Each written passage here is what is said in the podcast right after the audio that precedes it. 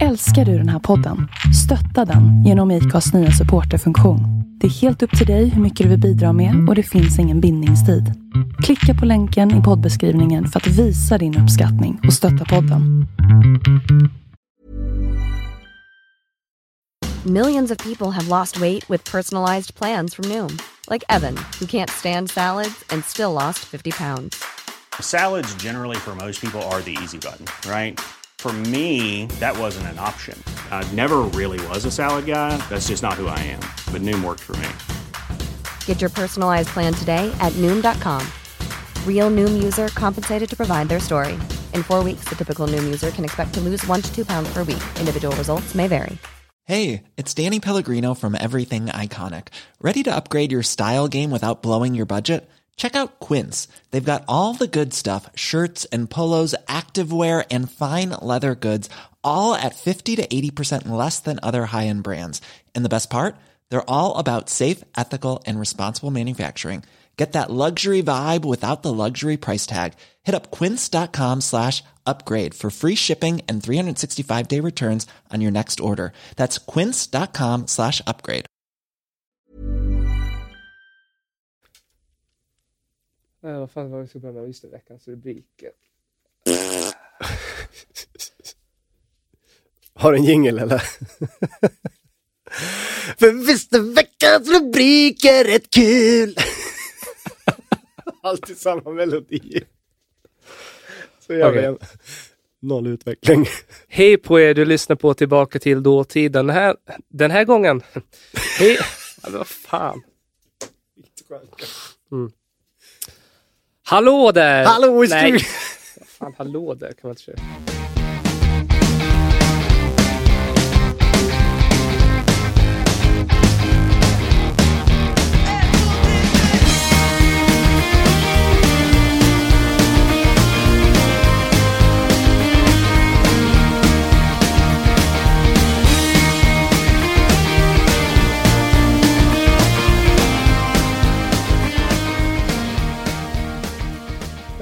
Kör en start nu då. Hej, du lyssnar på Tillbaka till dåtiden avsnitt 58. Tjenare, tjenare! Hej David, det här är Thomas Gullshaga. Det här är David Skola Volpe. Du, den här gången är 1912. Kommer det här gå? Du är så jävla sliten. Ja, jag är Du, sliten. du tittar upp lite ibland och du är så blek och det vattnas i ögonen på dig. Nej, men så illa är det inte, men jag har en förkylning. Hur som helst, januari 1912 är det nu. Den 22 till 28 januari. Jag läste en Gotlandstidning, Gotlands Allehanda. Mm, jag läste nya, fan hette den? Nya Dagligt Allehanda. Du verkar bra koll på vad, vad det är. Kan en tidning heta så tänker jag nu? Eh, jo men det hette den, ja. Jag tycker att det är lite spännande för min del personligen att läsa Gotlandstidningar. Det kanske du känner igen om du läser någonting från Västmanland. Att du, du har ju ändå någon koppling till det. Det här är ju länge sedan, det är ju en bra bit över hundra år tillbaka. Är det verkligen en bra bit? Ja men hund- hundra år och fem år. En fyra år. Ja, men det, bra bit. Nej, jag håller med. Det här Ja. är alltså drygt hundra år tillbaka i tiden. Men ändå känner jag att det blir speciellt att jag är från Gotland. Jag vet, lyssnarna kanske har hört det, jag är ju från Gotland. Du har ju sagt det rätt mycket. Jag, jag pratar mycket. Jag tror att det är det. Är det något de vet så är det att du är från Gotland och gillar, gillar att läsa gotländska tidningar. Faktiskt. Eh, Utveckling Thomas. du, vi, hade, vi hade Lucia här idag. Det var en, en mellanstadieskola som kom hit och hade Lucia-tåg. Och en av tomtarna som traskade förbi tittade väldigt mycket mot, eh, åt mitt håll och jag ställde frågan, du kommer tomten till Gotland i år? Han bara, ja ja, tomten kommer. Men vi åker till Sverige först. Okej. Så att så det var den bilden av Gotland den tomten hade. Du, vad- får jag bara säga vad, vad fint det är med eh, Lucia-firande. Mm. Med, med ba, en barngrupp som kommer in sådär. Vad var de här? De var 10-12 bast. Nej, de var ju kanske nio, tio. Men eh, visst är det så att det händer ju någonting ändå när de står och sjunger. eh, Det är konstigt att man blir emotionell när man hör Lusselelle, Lusselelle. Och vet du, nu ska jag erkänna en sak. Vet du vad jag trodde man, alltså jag var 33 år när jag insåg vad man sjunger. Mm. Jag trodde de sjöng så här. Lusselelle, Lusselelle, vad man äter före jul. Nej. Tror du det? Ja. Oj. Det är jättegenant. Hur, hur som helst, den här Gotlandstidningen, eh, vad fick gotlänningarna veta? Jag 1900, 1912. Ja, jag tänkte ändå att eh, de kan inte ha vetat så mycket av omvärlden. Men det är ju ganska mustigt ändå, det de får ta del av. Måndagen här, stor, stor politisk eh, slash filosofisk artikel om socialism och Georgeism. Georgism? Ja, den är inte lika household som Nej. liberalism, socialism och konservatism. Det, det var en tänkare som du, du, du kanske kan gissa hette George i efternamn. Mm. Henry George. Han eh, eh, hade en ganska liberal grundsyn i det att man skulle få ha äganderätt till sånt man själv har skapat, men han tyckte att all mark skulle ägas gemensamt för att man kan inte äga mark. Det kan man ju. Man kan ju det, Ja. men han tyckte att det är orimligt att man äger jorden. Det ska alla tillsammans alltså äga. Ja, sen, Alla på hela jorden ska... Precis, men allt det du skapar äger du. Karl Marx tyckte inte alls om den här Hen- Henry George för att han tyckte att, att det här var bara ett sätt att hålla kvar klasskillnaderna. Att det, var, det lät bra men att det skulle bara fortsätta. Ja. Medan Henry George tyckte att Karl Marx idéer skulle leda till diktatur. Eh, hur som helst, kanske en, två sidor om det här. Mm. Så det, det är ganska saftigt. Mycket att ta in. Och jag tror inte att så många läste det kanske. Man fick läsa om att eh, det fanns oro i USA om att Kina skulle bli två republiker. Mm. Man fick läsa om en oerhört tragisk olycka utanför När. Det är nästan i mina hemtrakter. Två pojkar som hade troligtvis varit ute och åkt skridskor och brakat genom isen och man hittade dem två dagar efter då, döda. Man fick läsa om tyska trålare på västkusten som var lite fula faktiskt för att de på dagtid höll de sig långt ut. Men nattetid då drog de in nära den svenska kusten och deras lampor beblandades då med de svenska fartygens lampor så det gick inte att urskilja vilka som var tyska riktigt. Och då fiskade de och stal fisk. Jaha, så det var ingenting politiskt så? Eh, nej, så att de gick in här och tog svensk fisk helt enkelt. Ja. Eh, lite spännande. Man får läsa att Portugal ska sälja sina kolonier. Mm. Sen visade det sig att de inte skulle göra det, men de har så jävla dålig ekonomi i Portugal så att de ska arrendera ut sina kolonier. Bland annat Angola, som de ska arrendera ut till britterna och sen är det... Det var Mosambik just det, de skulle hyra ut också och det skulle de hyra ut till, om det var britterna, medan Angola skulle hyras ut till Tyskland. Så de hade en usel ekonomi där, portugiserna. Udda grejen då, om man tänker på det. Vi har snutt, man hyr ut vi har snutt det här land. landet, men vi hyr ut det till någon annan för vi har dålig ekonomi. Ja. Ja, det, det är klart det är sjukt. Eh, man fick läsa om att eh, Amerikas äldste tvillingar har fyllt år. Två eh, bröder, de, har, de bor i Long Island och har bott tillsammans hela livet. De har åtta barn vardera och de blev änkor samtidigt. Och att eh, det är ett hattnålsförbud i Helsingfors. Guvernören i Helsingfors, nu är det så att Finland är ju fortfarande ryskt vid den här tiden, eh, har beslutat att man ska förbjuda nålar i hattar. Jag vet inte vilken funktion nålarna har i hattarna. Men helt enkelt för att det sker så mycket olyckor i Finland. Så politikerna går helt enkelt... Jo, men politikerna går in och förbjuder nålar i hattar. Vad för typ av olyckor då? Är? Jag fattar inte det heller. Det är som snubblar omkull. Personolyckor? jo, men tydligen. De får nålar i huvudet. Är inte det riktigt sjukt Jo. att man går in och lagstiftar om Ja, det. Men det, det känns så korkat att gå runt med nålar i huvudet. Eller på hatten. Ja, ja, fast det vet jag inte. Du vet eh, om man har eh, sjal eller slöja. Då häftar ju de oftast med en liten nål. Har du inte sett det? Nej, jag hade reflekterat över det. Det var väl någonting man gjorde. Eller så jag kanske bara dålig koll på hattar, men uppenbarligen är det ett resultat av att det har skett ett antal olyckor. Ja. Annars, go- eller så är den här guvernören jävligt tråkigt. Det fanns inte så mycket att göra. Ja, men det händer lite saker. För jag är ändå glad att 1912 kunde man läsa vad man är intresserad av att läsa, så fick man ju ändå lite till livs här i den här Gotlandstidningen. Mm. Får inte tala om Strindberg. Det läste du väl om? Ja, Strindberg är aktuell. Han har ju släppt en blå bok. Den finns tillgänglig nu i eh, antikvariat och i bokhandlar. Och, och det, är- på något sätt så är det väldigt mycket Strindberg här 1912. Men den blå boken tycker jag verkar intressant när jag läste lite om den. Strindberg fyllde ju 63 år här. Den dagen vi började läsa, 22 januari. Just det, på måndagen då. Samma födelsedag som min dotter. Samma födelsedag som min mamma. Mm. Ska jag fortsätta? Ja. Nej, jag har inte. Men varför tycker jag det är lite spännande? Det, har ju inget, det finns ju inget intresse för någon att veta det. Ja, Men jag tycker det är jättehäftigt. Det jag har läst mig till då, det är att den här blåa boken, det var egentligen fyra böcker och fyra delar. Totalt 1200 sidor. Mot slutet av sitt liv, så vad jag förstått och så, jag vill inte säga att Strindberg har tappat det. Men innehållet i den här blå boken kan ju du få fundera lite på vad, vad, vad du tänker om det.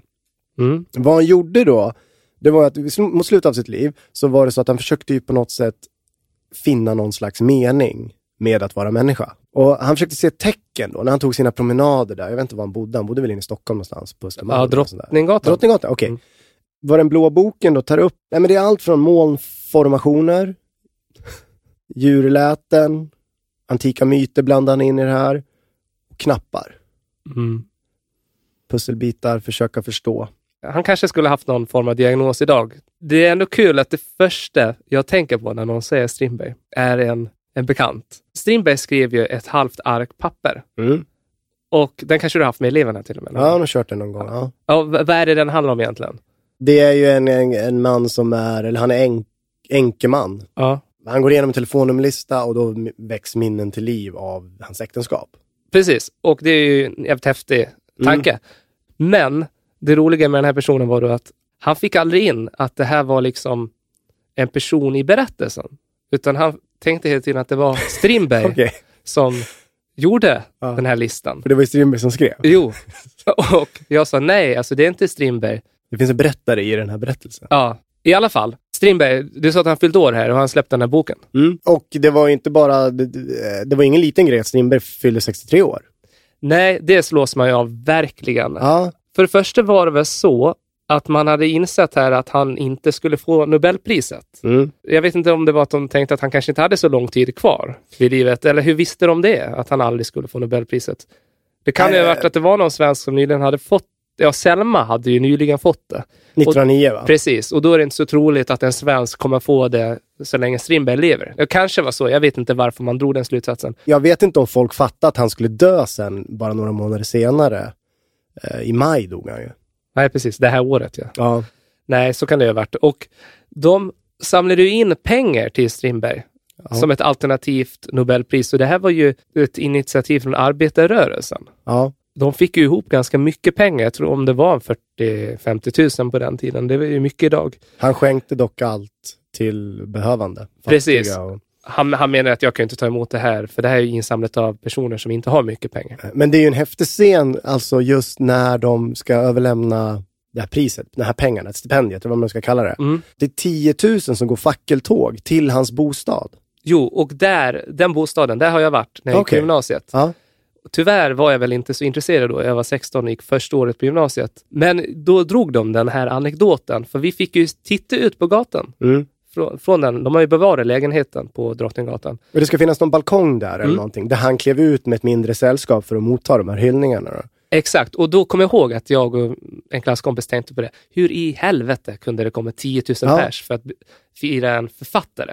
Och det har jag svårt att greppa fortfarande. För att det finns, finns det någon person i Sverige idag, då behöver jag inte ta författare, för det finns ingen författare som kan göra det, men finns det någon person i Sverige som kan få 10 000 pers att gå ut en januarikväll På en 63-årsdag. på 63-årsdag. Vi kan, vi, kan vara, ens- vi kan vara schyssta, vi behöver inte ens säga 63-årsdag, vi kan säga vad som helst. Finns det någon person? Ja, men då kan man ju, du menar om någon skulle dö till exempel. Fast det är väldigt, då är det ju, det är ju ganska naturligt att folk samlas. Kungafamiljen? Ja men det skulle ju vara självklart. Då skulle ju hela Stockholm fyllas med människor. Det skulle det ju. Om kungen dog. Jo, vi har ju aldrig varit med om att en kung är dött, du och jag. Nej. Eh, artister. Ja, då är det Håkan Hellström. Ja, han ligger i koma på Sahlgrenska Precis. dagen innan en Ullevi-konsert. Då kommer 50 000 pers Ja. kanske. Men det är, nej, Men då är det dödsfall, det är något helt annat. Det är inte att man fyller 63. det är helt otroligt. Men du, då, jag tänker så här. Om det var 10 000 som gick fackeltåg här 1912 Mm. och så tänker man Strindberg idag. Och det är klart att Strindberg är fantastiskt stor. Dramatiker främst, eh, alltså om man tänker utomlands. Mm. Men är det inte så att det börjar suddas ut hans namn om man tänker på yngre generationer? Hur många av svenska eleverna i dagens skola vet vem August Strindberg är? Det vet jag inte. Jag är inte så säker på att han är så tydligt med. Han bör ju vara det. De jag tänker kanske är mest som kommer upp i huvudet på ungdomar idag är väl Astrid Lindgren och eh, säkert Selma Lagerlöf också för att hon har varit på 20-lappen. Mm. Eller? Han är ju gjuten i och för sig då i svensk undervisning, det är han ju. Men det känns inte som Strindberg. Astrid Lindgren är tydligare med oss hela tiden. Men, Är, han, är hon inte det? ja, för att vi faktiskt läser. Astrid Lindgren fortfarande Ja, och, ser kanske, filmer. kanske oh, ja precis. Det är mycket filmatiseringar där. Strindberg är fortfarande, är han inte lite mera elit? Jag är för dåligt insatt för det, men det har du nog rätt i. Men också kan jag tänka mig, har vi en sån tydlig kanon i Sverige att när man går i skolan ska man läsa Nej, det här? nej. Jag tänker i andra länder så har man ju det. Mm. Jag tror inte att du går i den franska skolan utan att ha läst Voltaire och Rousseau och de här. Främlingen, Camus till exempel. Ja, jag, jag tror att det är lite mer så i andra länder faktiskt. Mm. Jo. Det är inte bara arbetarrörelsen som är involverad i det här enormt stora eh, arrangemanget kring födelsedagen, utan det är ju kändisar också. Och en kändis som vi har pratat om tidigare i ett avsnitt där det framgick att han bland annat har skrivit låten I denna ljuva sommartid. Just det, Nathan Söderblom. Ja, den gamla ärkebiskopen. Natte, Natte. Kommer du ihåg han störde sig på klädseln hos unga tjejer och sådär? korta kjolar. Är det så att Natte stör sig på Strindberg här också eller? Nej, det är Nej. det som förvånar mig så mycket. Han och Strindberg har ju någonting gemensamt här. De, de gillar ju varandra. Ja. Det känns som ett omaka par. Nathan Söderblom är alltså med och arrangerar det här. fackeltåget? Ja, Jaha. alltså han är med i insamlingskommittén. Jaha. Hjalmar Branting är med. Det är inte så förvånande. Han är ändå arbetarpartiets ordförande, alltså Socialdemokraterna. Vilket kanske inte är så konstigt. Han var ju ändå väldigt eh, populär hos arbetarklassen. Nathan Söderblom, som sagt, han är med och eh, sponsrar. Det är också så, när jag söker sen på internet om Nathan Söderblom och August Strindberg. Mm. Förlåt, det är viktigt att vi säger August. Ja, Det är väl August. petigt bland Ja. dem som Man vinner ju Augustpriset till exempel. August. Ja. Han och August har ju haft en relation sedan tidigare. Nämligen det att när Strindberg var i Paris så hade han dålig ekonomi och på omvägar fick han ett ekonomiskt stöd av kyrkan i Paris. Nathan Söderblom var då i kyrkan. Så han fick ett stöd på 1000 kronor. Mm. Sen då när han har pengar och har sålt böcker och så vidare, då vill han betala tillbaka till det här. Och förstår du att ja, men Nathan Söderblom är den som ligger bakom. Så han skickar ett brev och betalar tillbaka de här pengarna. Varpå Nathan Söderblom blir väldigt rörd och skrev, skriver tillbaka i ett brev att han blir tårögd av Strindbergs gest och så vidare. Mm. Jag läser ett annat brev också. Var hittar du de här breven? Ja, men det är en sida. Jag sökte på Nathan Söderblom plus Strindberg, för jag fick inte ihop det här. För de så, du har den här liksom konservativa ärkebiskopen och du har den här mannen som skiljer sig och gifter sig och skiljer sig och lever liksom hur som helst. Jag tänjer på gränser. Han tänjer i oerhört samhället. mycket Ja. på gränser. Sen visar det sig att Strindberg verkar ha blivit religiös på äldre dagar. Men ändå, Nathan Söderblom skrev ju i ett brev till von eh, Hedenstam, som för övrigt då var i bråk med Strindberg, den här så kallade Strindbergsfejden. Ja. Men i ett brev skriver han ju till eh, von Hedenstam att han tycker att Strindberg är Sveriges Dostojevskij. Mm. Han förvånar mig ständigt, den här Nathan Söderblom, och det är därför jag nämner han idag också. Men du, på tal om Strindbergs Fan vad fej- mycket gubbar det blir där. Ja, det blir det ju. Men vadå, det är 1912. Det fanns bara gubbar då. I tidningarna var det Ja. så. Strindbergsfejden. Mm. 300 pers var inblandade i den debatten som pågick då i, var i flera år. Ja. Det finns ju ingen motsvarighet där heller. Det kan ju vara storm, det kan storma lite då bland kulturpersonligheter. Mm. Men vadå, vad är det? Fem, sex pers som är inblandade. Tio Ja. fram och tillbaks kring någon fråga. Kulturmannen har ju varit en sån här grej. ja, just Där, det. där många har tyckt här. Men 300 pers har tyckt saker då om religion, politik. Så 80 tidningar hade liksom dök den här debatten upp. Och vad jag förstod så har det börjat med att det var ju Strindberg som drog igång det genom att, han hade någon, något inlägg eller något. Han hade skrivit en insändare, tror jag, om uh, Karl XII. Ja, Karl XII, just det. Ja, det, det finns mycket här kring Strindberg 1912. Vi ska väl inte fastna. Nej, det behöver vi inte göra.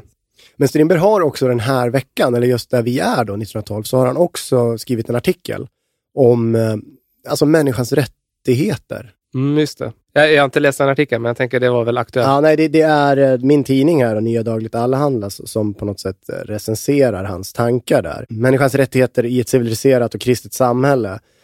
Det är inga konstigheter. Han menar att alla barn har rätt till, eh, till mat och elementär uppfostran och alla ska vara lika rustade vid starten och alla ska gå igenom någon slags bottenskola, kallar han det. Mm. Det ska inte vara någon skillnad på varifrån man kommer. Man ska, alla ska få det.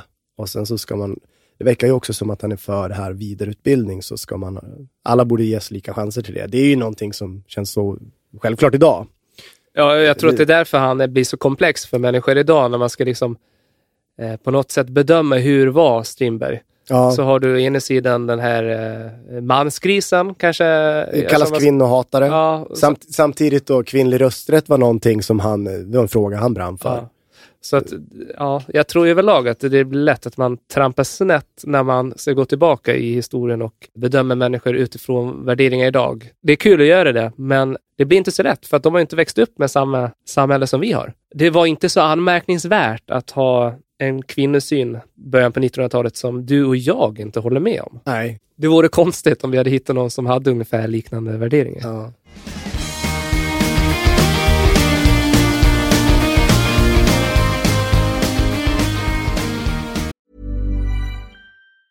Hey, it's Danny Pellegrino from Everything Iconic.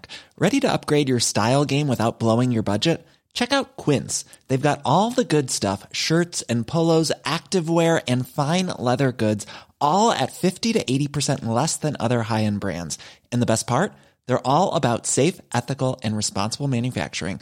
Get that luxury vibe without the luxury price tag. Hit up quince.com slash upgrade for free shipping and 365 day returns on your next order. That's quince.com slash upgrade. Hey, it's Ryan Reynolds, and I'm here with Keith, co star of my upcoming film, If, only in theaters, May 17th. Do you want to tell people the big news? All right, I'll do it. Sign up now and you'll get unlimited for $15 a month and six months of Paramount Plus Essential Plan on us. Mintmobile.com slash switch. Upfront payment of $45 equivalent to $15 per month. Unlimited over 40 gigabytes per month. Face lower speeds. Videos at 480p. Active Mint customers by 531.24 get six months of Paramount Plus Essential Plan. Auto renews after six months. Offer ends May 31st, 2024. Separate Paramount Plus registration required. Terms and conditions apply if rated PG. Hey there, it's Michelle Norris. I'm host of a podcast called Your Mama's Kitchen. When I travel, I'm usually looking for a way to find a taste of home when I'm not at home. And one of the things I love to do when I am at home is entertain. And Airbnb allows me to do that. When I was in California recently, I rented a house that had a great kitchen. And when we were sitting around the table, we're all thinking, we're in someone else's house. Someone could be in all of our homes as well.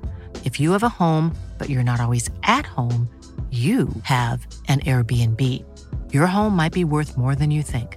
Find out how much at airbnb.com/slash host.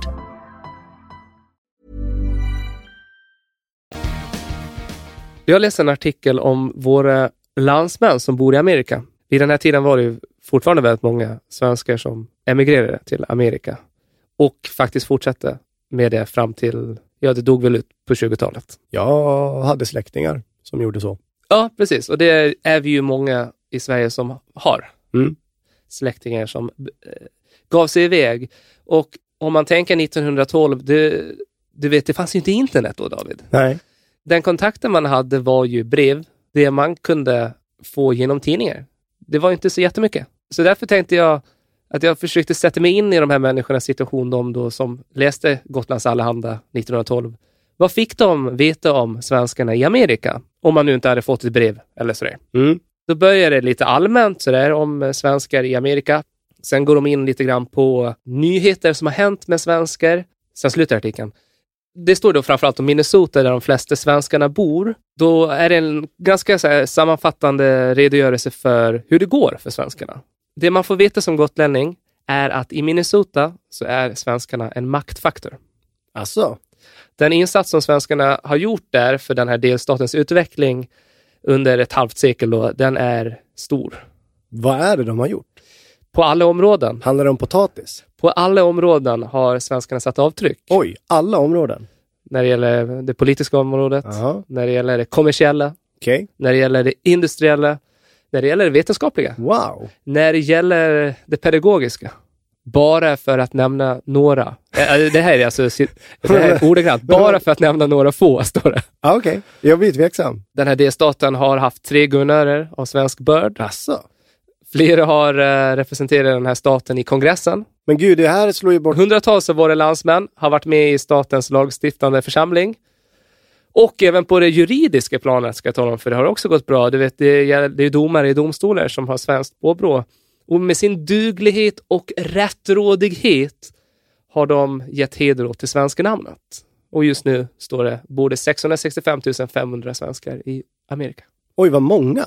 Det är rätt mycket. Det, det ja, var väl upp mot en miljon sen, Och I någonstans. Sverige kanske det bodde eh, sex miljoner? Ja, ja det, det här, här har du ju hela det här eh, kris i befolkningsfrågan. Eh, Det är ju en del av det, att så många väljer att dra. Ja. En så kallad brain drain, som många länder har idag. Jag menar, vi har ju det i många sydeuropeiska länder där de som har höga ambitioner drar ju till Skandinavien till exempel. Mm. Och, och, och många kanske tänker att de ska sen tillbaka till sitt första land och, och satsa på karriär där, men kanske märker att nej, jag blir kvar här. Mm. Det är lättare att leva här. Okej, men svenskarna som åkte till Minnesota, de förändrade den, den delstaten, den staden. Ja, det hör du. Ja, det hör jag. Men, men då är det, jag såg ju bara framför mig att man åkte till USA för att få vara på en åker och fick, så man fick mat. Och så var, Potatis. men så var det väl för de flesta. De blir ju jordbrukare. Ja. De allra flesta blir ju jordbrukare där också, precis som de kanske hade varit i Sverige. Men eh, det får vi inte, det är inte så spännande att läsa Karl-Oskar och Kristina historier här, utan de, de, eh, de brassar ju på rejält här med de det har gått bra för. Ja, Det är lätt att tänka där, de som läser det, åh fan ska jag också dra dit? Det kommer ju Mm. gå bra. Eller så blir man livrädd, det kommer aldrig gå, jag åker inte dit. men då måste det ha spett på viljan att fly Sverige. Om man läser det här på Gotland, Absolut, och det vet man ju så här gamla stories. Jag vet inte hur många av dem som är sanna, men man har ju hört berättelser att de kom tillbaka och visade upp att de hade mycket dollars i plånboken och hade guldtänder och sådär. Så det är fascinerande, vilken bild får man av hur det går för svenskarna? Och sen hänvisar de till en tidning som heter Superior Posten. Superior Post. Ja, det kan man ju anta att den heter Ja. på utrikiska. Och i den tidningen har de skrivit om en svensk som är ju lite mer spännande att höra om än om de här som det har gått så sjukt bra för. Det här handlar om en svensk vid namn Olle Berg. Mhm. Och jag måste nästan läsa innan till där. Går det bra? Ja, vi lägger på lite musik. Nej, det gör vi inte, men kör. En tjockskallig svensk. Superior Posten berättar om en svensk man, Olle Berg, som nyligen ankommit till Hibbing från gamla landet. Det hände sig nämligen att Olle var i Chisholm häromdagen och han hade i sina fickor fem dollar. Där stiftade han bekantskap med en italienare och tillsammans druckade de upp en dollar. Därefter lunkade de iväg till Hibbing. Komna ett stycke på väg begärde italienaren de fyra dollarna som Olle ännu hade i behåll. Men Olle tyckte detta var väl mycket begärt och fann det broderligt delat om han gav honom två dollar. Det var ju schysst ändå att han tänkte nu är någon tar mina pengar, men han får hälften. Mm. Han kanske bara ville ta sig ur knipan. Det vet vi italienare. Ja, det tycker den här tidningen också, för det står sen. Den mörkhyade resekamraten tog dessa pengar och sackade bakåt. Rätt som Olle gick där, så glad och tänkte på hur skönt det skulle bli när han i denna kyla skulle nå fram till Hibbing, smällde skott på skott och han stod i rök och damm som en annan Karl XII. Olle kunde ej begripa hur det var fatt med hans kläder, ty rockärmen sprack och det sved i armen. Dessutom surrade det så besynnerligt i övre våningen och hatten höll på att lyfta sig av huvudet. Italienaren som avfyrade skotten blev också rädd, ty då han såg att Olle traskade iväg utan vidare trodde han att han hade skjutit på en odydlig ande och skyndade sig iväg i det fortaste han kunde. Olle blev ändå lite matt i knäna innan han kom fram till Hibbing Det är klart han skjuter med 17 skott. och beslöt därför att gå till en läkare. Doktorn fann då en kula liggande i Olles hår under den genomborrade hatten. Jävla tjock hatt alltså. Dessutom fann han en kula i ena vanten. Den hade träffat armen, stött mot benet och fallit genom skjortärmen ner i vanten. Det märkvärdigaste var dock att doktorn vid närmare undersökning fann en kula sittande fast i huvudet. Mhm. Denna hade tillplattats mot väggen till Olles järnkontor. Eller vad var det för jävla vapen? Men, men, men, men hade icke förmått tränga igenom. det, här, det är här det föds eh, den första superhjälten. Ja, ju- Olle Berg! Alltså, Superman. det går bra för Olle ju. Ja, ja, ja. Det är han man vill läsa om. Det är, det där, vilken jävla historia. Alltså den här historien, den, skratt, liksom, den skämtar man inte bort. Är det inte det vi gör? Jo, eh, fast det, det, den, här, den här kommer jag aldrig glömma. Nej, nej, nej. Så så kan det gå för våra svenskar som lämnar landet 1912. Antingen så hade italienaren ett förbannat dåligt vapen. Eller så var det som Dåligt de skrev kul. att det var en tjockskallig svensk. Eller så var han en tjockskallig svensk. Eller så hade han en jäkla tjock hatt. Mm. Mycket nålar i den hatten. Kan det ha varit en, eh, en topphatt han hade? Vet, en sån här Abraham Lincoln-hatt. Hög jäkel. Ja, det kan, just det, att själva Stämmer. cylindern var gjord i typ något hård... eh, Man tryckte ihop dem där ju. Men vad- det spelar ingen roll, vad är det för pistol? Det var för jäkla tur ändå att Olle Berg inte hade en matroshatt. Det är bara Ja. tyg. Ja, Ja. just det. Jag läser, jag läser annons för matroshattar. Och jag bara fastnar i det här med hattar. Ja, det, vi har ju snackat lite hattar. Ja, men har vi det? Nej, men jag nämnde att det var förbud mot hattnålar i Helsingfors. Ja, ja, ja, just det. Sorry. Olle Berg blev skjuten genom hatten. Har du hatt? Nej. Har du hatt hatt? Nej, har du haft hatt? har du... Har du... Aj, aj, aj, aj. Vad är det som händer? Jag får ont i nacken. Ja. Ja, nej, jag har inte haft hatt. Nej. Jo, det har du. Du har hatt hatt. Baseballkeps. Ja, okej. ja, en- ja, keps. Ja, det har jag väl. Ja, men det är hatt. Det räknas till hatt. ja, men nej. Huvudbonad. Det är väl en jävla skillnad på om jag kommer med min den här New York eh, Yankees-kepsen och så jämför det med en stor jävla stolpatt. Ja, så är det stolpatt. Eh, Men är inte det en sån här hög då, eller? Ja, men om man tryckte ihop, gick man på um, teater så kunde man ju trycka ihop den. Ja, och lägger Så kunde man liksom fälla ut, trycka ut den igen. Så, ja, precis. Man hade en hattväska. Ja. Du har inte haft någon sån här cowboyhatt? Nej, jag har aldrig vågat ta steget att ha hatt. Jag har ju kompisar som har, inte den typen av hatt, men har hattar ändå. Ja, och om man tänker på alla de här stora stjärnorna. Det är ju ett attribut som dyker upp fan i 90% av fallen. Alla stora artister. Mm. Eh, Bruno Mars. Mm. Michael Jackson hade sin hatt. Fan, Håkan Hellström har hatt nu för tiden Mm. på scenen. Prince. Eh. Prince. Ja, men det är väldigt sån här, Oh, och får inte eh, glömma Slash ja. i Guns N' Roses. Och jag, jag gillar att du säger, jag har inte riktigt vågat. För där är ju jag också. Nej, jag, av någon anledning känns det som att det skulle bli eh, patetiskt om jag tog på mig en hatt. Men det enda jag kan tänka på, det är Kjell Johansson. Annonschefen på Bergslagsbladet i Köping. Okej. Den enda. 1912, eller nu? Nej, eh, 90-tal. Okej. När jag växte upp. Ja. Det fanns en människa i Köping Ja. som bar hatt. Och det var han. Det var Kjell Johansson. Och då, som 15-åring, så tänkte jag ju, vad, håller han på med? Ja. Ja men fan vad folk måste snacka. Men nu... Hade han en hög hatt? Eller? Han hade, jag, jag ser det som en, mer som en, ehm, säg någon känd filmskådespelare som, som var, var cowboy. Ja men Clintan eller, Ja, du har en cowboyhatt? ja men inte cowboyhatt, men, Det är ju ruskigt fult det. ja men det var åt det håll i alla fall. Jag säger inte att det var en cowboyhatt, men det var det stuket. Mm. Men det hade han på 90-talet och jag tycker ju, jag är ju liksom omvärderar det där. Det var det första som dök upp när jag såg matroshatt. Alltså på något sätt Men har det gjort ett avtryck i mig. varför har du matroshatter? Står- Men det var bara en annons här i okej, tidningen ja. 1912. Mm. Det var väl på modet. Och, och, men det är så jävla häftig grej. Nej, men det, det är inte ofta man ser någon som bär hatt. Jo, men det gör man väl. Ja, inte i ett samhälle på, 20 där som har 22 000 invånare och det bara finns en hatt. Nej, men Köping kanske inte... Det, det är väl eh, så så här att andelen Köpingsbor som har hatt, bär hatt, är ju lägre kanske än på Södermalm i Stockholm. Självklart. Men sen just de här höga hattarna är ju väldigt ovanliga. De man ser är ju lite lägre hattar. Jag skulle önska jag hade fler ord för, för hattar, men jag har ju inte det. Nej, och det säger väl någonting. Mm.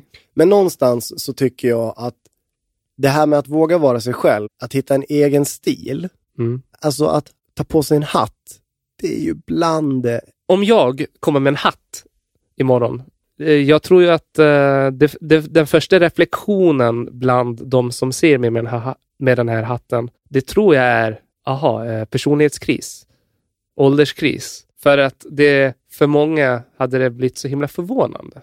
Men, men jag, vad jag är ute efter är bara, jag vill, eh, jag har alltså den här Kjell Johansson som en, en jättetydlig förebild. Men kan du inte göra så? Köp en hatt. Men vad ska jag ha för hatt? Vad, vad är jag, tänker du då?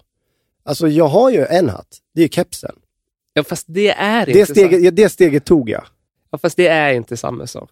Du kan ha den där kepsen när du är ute i lekparken med dina barn. Du kan ha kepsen när du går på bio. Du kan ha kepsen i princip Men jag som... kan väl ha min eh, Ja, du... cowboyhatt också?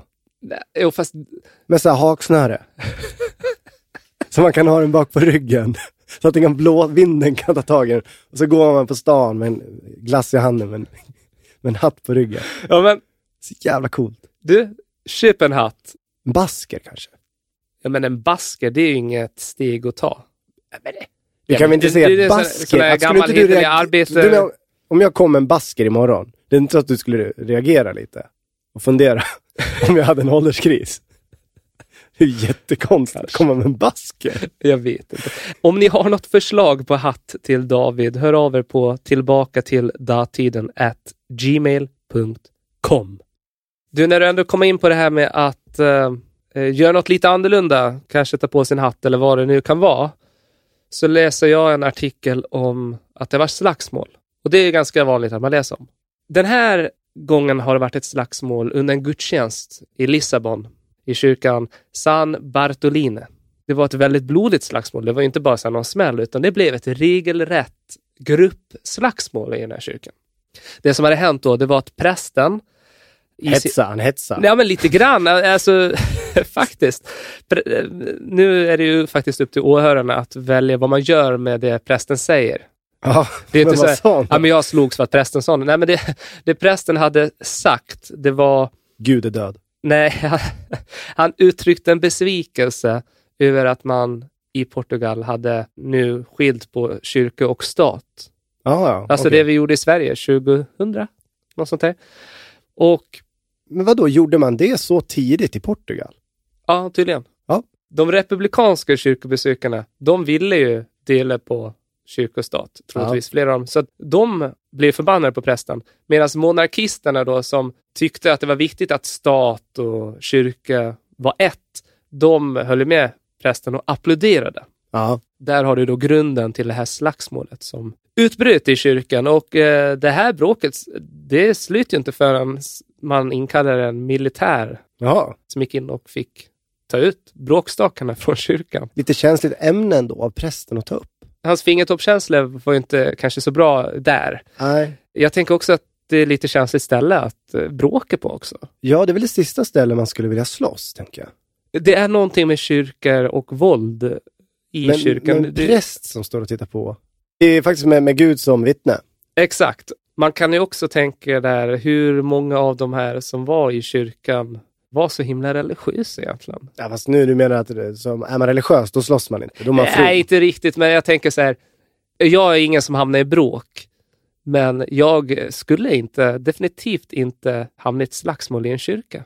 Det är någonting med kyrka och slagsmål som verkligen inte limmer med varandra. Nej, man slåss inte i en kyrka. Nej, och det finns ju vissa platser som är mindre slagsmålsvänliga än andra. Kyrkan är ett sånt. Och då Ja. tänker jag på allt som sker i en kyrka. Det är dop, det går ju inte att slåss på dop. Bröllop. Bröllop, nja. inte jättebra.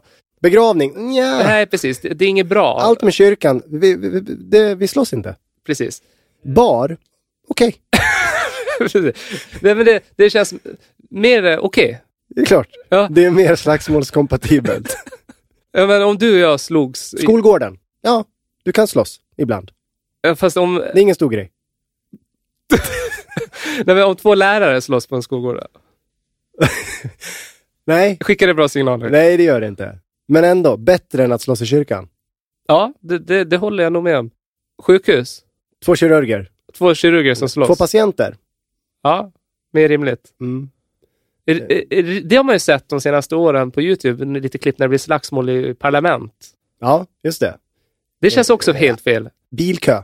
Helt okej. Ska nästan ske ett slagsmål där. någon som lackar på någon. Men kyrkan, nej. Men då, då är vi överens att det, det är inte... Det gifter sig inte riktigt. Nej. På tal om att... Det här var helt omedvetet, men Ja. på tal om att gifta sig. Frieri. Ja. Det var skottår 1912. Mm. Skottår, det är då kvinnorna ska passa på att fria. Och därför är det en skribent i den här tidningen, som en man, Mm. som ger några tips, frieritips till kvinnor. Ja. Man ska inte fria under vintern, för att då misstänker mannen bara att du fryser och vill ha någon som köper ved. Mhm. Eh, Man ska inte fria under våren, för då är mannens hjärta alldeles för öppet och du kan aldrig få han att lova dig evig kärlek. Är, han en komiker? Eller? Du ska inte fria under sommaren. Då är eh, det en alldeles för fri tid. Du vet, familjer på semester, man är utspridda. Det är ingen känsla för familj och mannen måste känna känsla för familj för att vilja ingå i ett äktenskap. Så man är lite så här, alla ligger med alla. Ja, precis. Eh, man ska inte heller fria under hösten, för då har han, som jag har nu, han har snuva. Vad tror du då han skulle svara om du frågade Åh Vincent, vill du bli bidd? Tror du då att han svarar Tala med pappa. Okej, tänkte jag. Ja.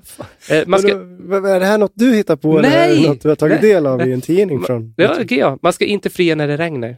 Fortsätter det i all evighet? För då är han dyster och misstänksam och tänker att eh, du bara vill dela paraply.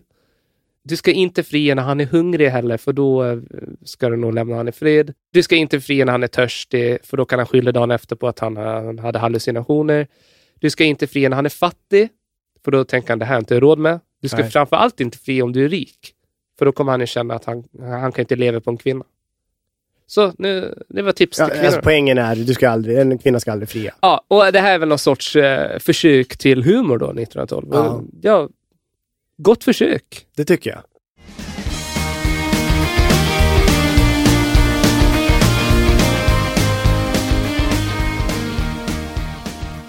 Ja, det är tillbaka till dåtiden. Orkar du några ämnen till, Thomas, eller? Ja, jag orkar. Du Men, sitter och blundar. ja, men vi kan väl lägga lite tyngd på att du drar loket framåt där, sista biten. Ah, jag är stjärna, du är sidekick. Ja. Okej, då vill jag prata om simning. Mm. Simning är något viktigt. Om du inte kan simma så drunknar du. Och då dör du. Ja. Och 1912 då så läser om ett boktips, Simlära av någon Tavenius. En bok som går igenom bra övningar både på land och i vattnet så att folk kan simma. Och då började jag fundera så här. 1912 så verkar det som att folkskolorna börjar ha ett ansvar för det här eftersom det var så många drunkningsolyckor. Det var så många svenska barn och ungdomar, eller människor överhuvudtaget som hade drunknat här i början på 1900-talet. Just det, det har vi haft ett ämne om, kommer jag ihåg. Det kanske vi har. Det var Ja. nog jag som till och med körde det. Var det inte Livräddningssällskapet någonting, eh, vem ska ha ansvar vid våra stränder, våra sjöar? Precis. Redan 1912 så låg det, började det finnas något ansvar, man la över det på skolorna, gymnastikundervisningen då skulle ha, se till att barn lärde sig simma. Mm. 2011 så fick, var det en ny skolreform och då är det jättetydligt att det är idrotten då. Både i årskurs 9 finns det kunskapskrav, man ska klara av vissa saker. Och i årskurs 6 redan så finns det krav. Det kanske är en dum idé. En dum idé. Ja, Ja, du tänker att man tar bort det? Vad, vad får det för konsekvenser? Vad är att simma? Vad, vad betyder det, att kunna simma? Det vet jag inte, men det kan man väl kanske ha olika tolkningar om. Men vad det, det är väl vettigt att skolan har uppdraget att se till att när elever lämnar skolan, att de kan hålla sig vid vattenytan. Då tänker jag så här, lärare, hög arbetsbelastning. Mm. Mycket som ska gås igenom i en kurs. Du kan gå till dig själv i samhällskunskap, svenska som jag har, engelska. Det kan vara stressigt att hinna med allt. Ja, Du lägger på en idrottslärare att du ska se till att alla de här eleverna du har, ja, du har kanske sex grupper, det är 35 elever i varje, hur många är det? Ja, det är drygt 200 elever. Alla de ska efter kurs kunna simma. Hur mycket tid har du för det? Alltså att lära sig simma, att kunna simma 200 meter eller vad det är. Hur ska du kunna kolla det? Du måste väl göra det ganska många gånger då. Om någon inte kan simma, om någon kommer från Afghanistan, ja. aldrig har simmat, har fan aldrig badat i en sjö, aldrig sett vatten. Okej, man kanske har sett vatten, men det, det blir ju så olika.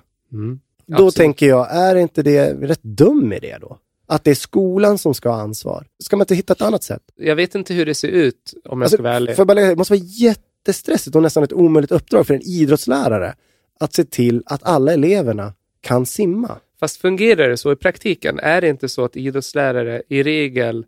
Vet du hur det fungerar i praktiken vad jag förstått? Att Man frågar föräldrarna. Kan Ja. ditt barn simma? Ja, okej. Då får du E i idrott. Nej, Jo, det är inget jag höftar, det är något jag läst i artiklar. För att Just jag, debatt om jag minns att jag vickade på en högstadieskola i Solna och var med idrottsläraren och då gjorde han, han kollade om de kunde simma. De gjorde tester. Liksom. De kastade i dem och flöt dem så... Nej, men vad är det 200 meter man ska kunna? Där. Så var det då, på den skolan i alla fall. Och jag tror att om det var kommunen som gick in och betalade lektioner för elever som inte kunde simma, Okej. så fick de göra det på sin fritid.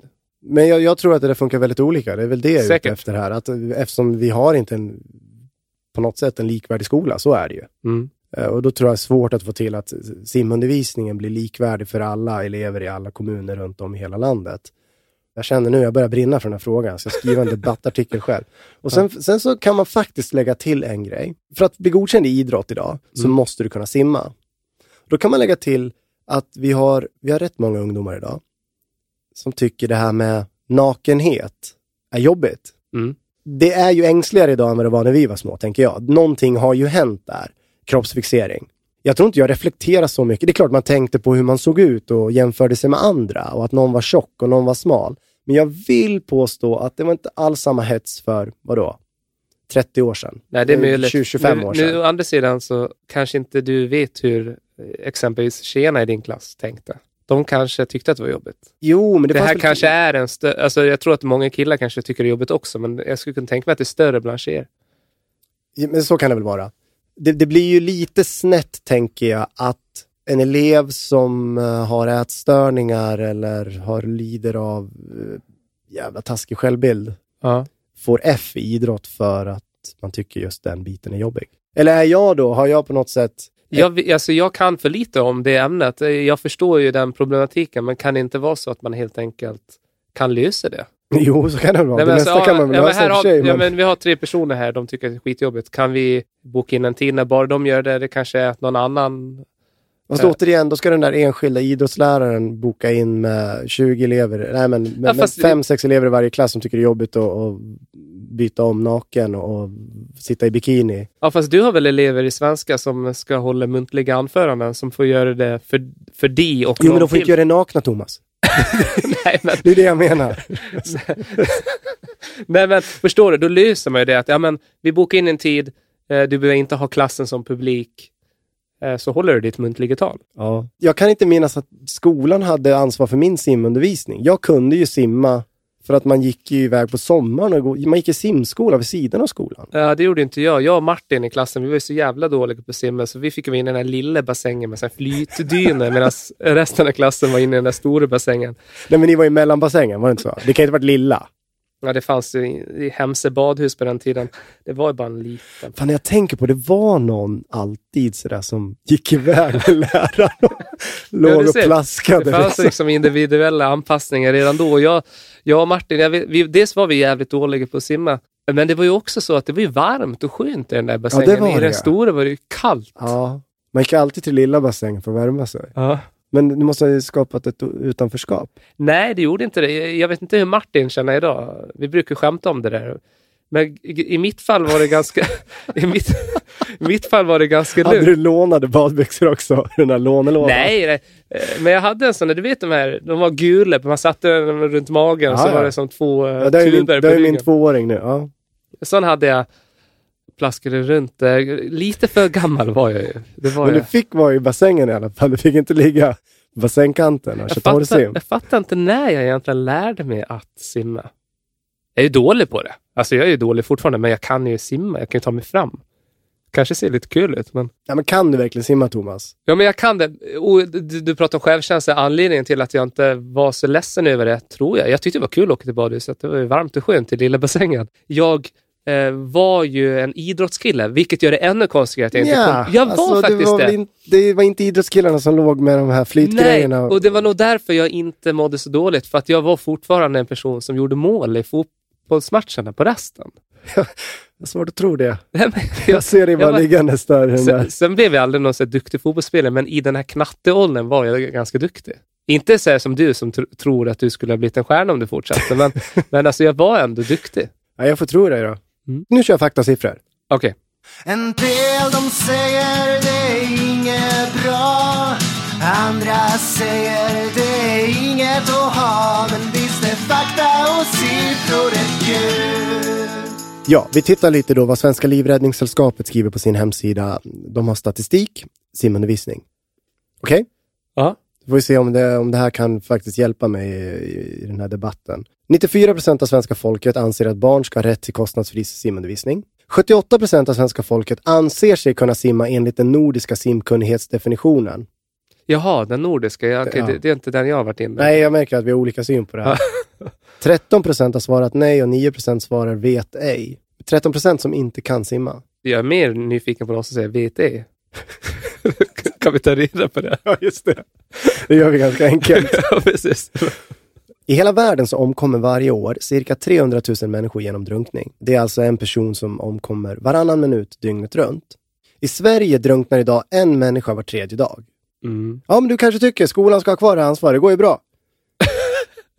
och sen 2011 så är det inskrivet i skolans läroplan. För att få godkänt i ämnet idrott och hälsa ska eleven kunna simma 200 meter, varav 50 på rygg.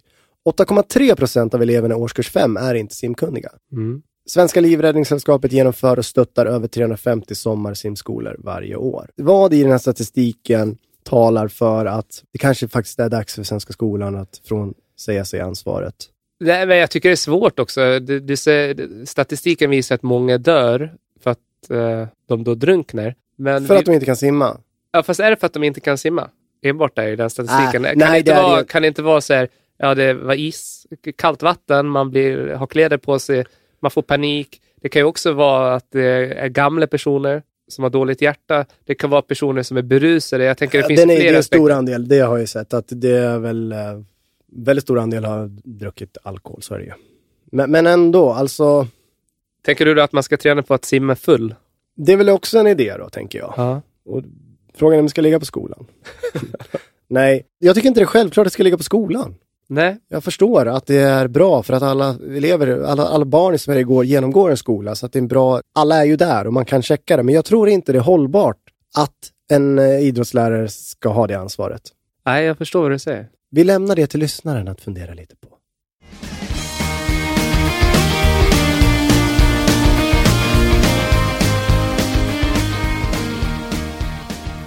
Det är dags att avsluta Thomas, Mm.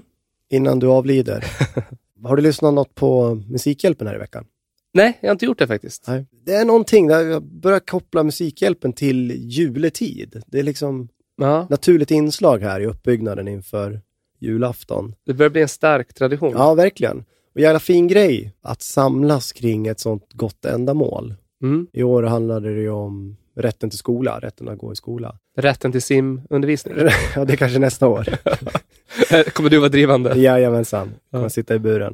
1912 så samlades människor kring en annan sak. Det var andra ämnen som kändes viktiga. Aha. Tänk på nationalinsamlingen som var. Oh, det här börjar jag känna till. Regeringen hade dragit ner. Ja, det här var inom militären på något sätt. Jajamensan, man fick inte mycket, lika mycket anslag till militären. Svenska folket enades på ett fint sätt kring att bygga ett pansarfartyg. Okej.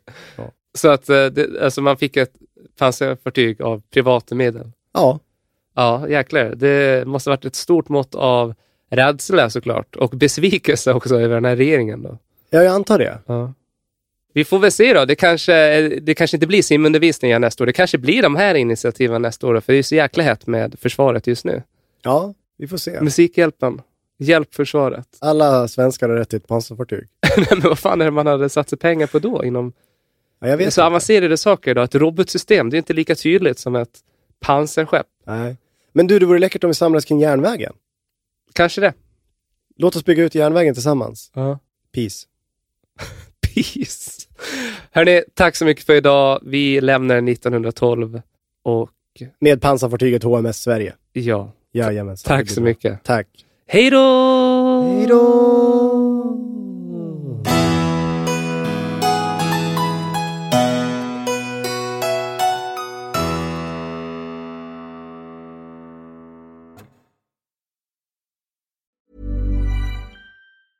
Even on a budget, quality is non-negotiable. That's why Quince is the place to score high-end essentials at 50 to 80% less than similar brands. Get your hands on buttery soft cashmere sweaters from just 60 bucks, Italian leather jackets, and so much more. And the best part about Quince, they exclusively partner with factories committed to safe, ethical, and responsible manufacturing. Elevate your style without the elevated price tag with Quince. Go to quince.com slash upgrade for free shipping and 365-day returns. Planning for your next trip? Elevate your travel style with Quince. Quince has all the jet setting essentials you'll want for your next getaway, like European linen, premium luggage options, buttery soft Italian leather bags, and so much more. And is all priced at 50 to 80% less than similar brands. Plus, Quince only works with factories that use safe and ethical manufacturing practices. Pack your bags with high-quality essentials you'll be wearing for vacations to come with Quince. Go to quince.com slash pack for free shipping and 365-day returns.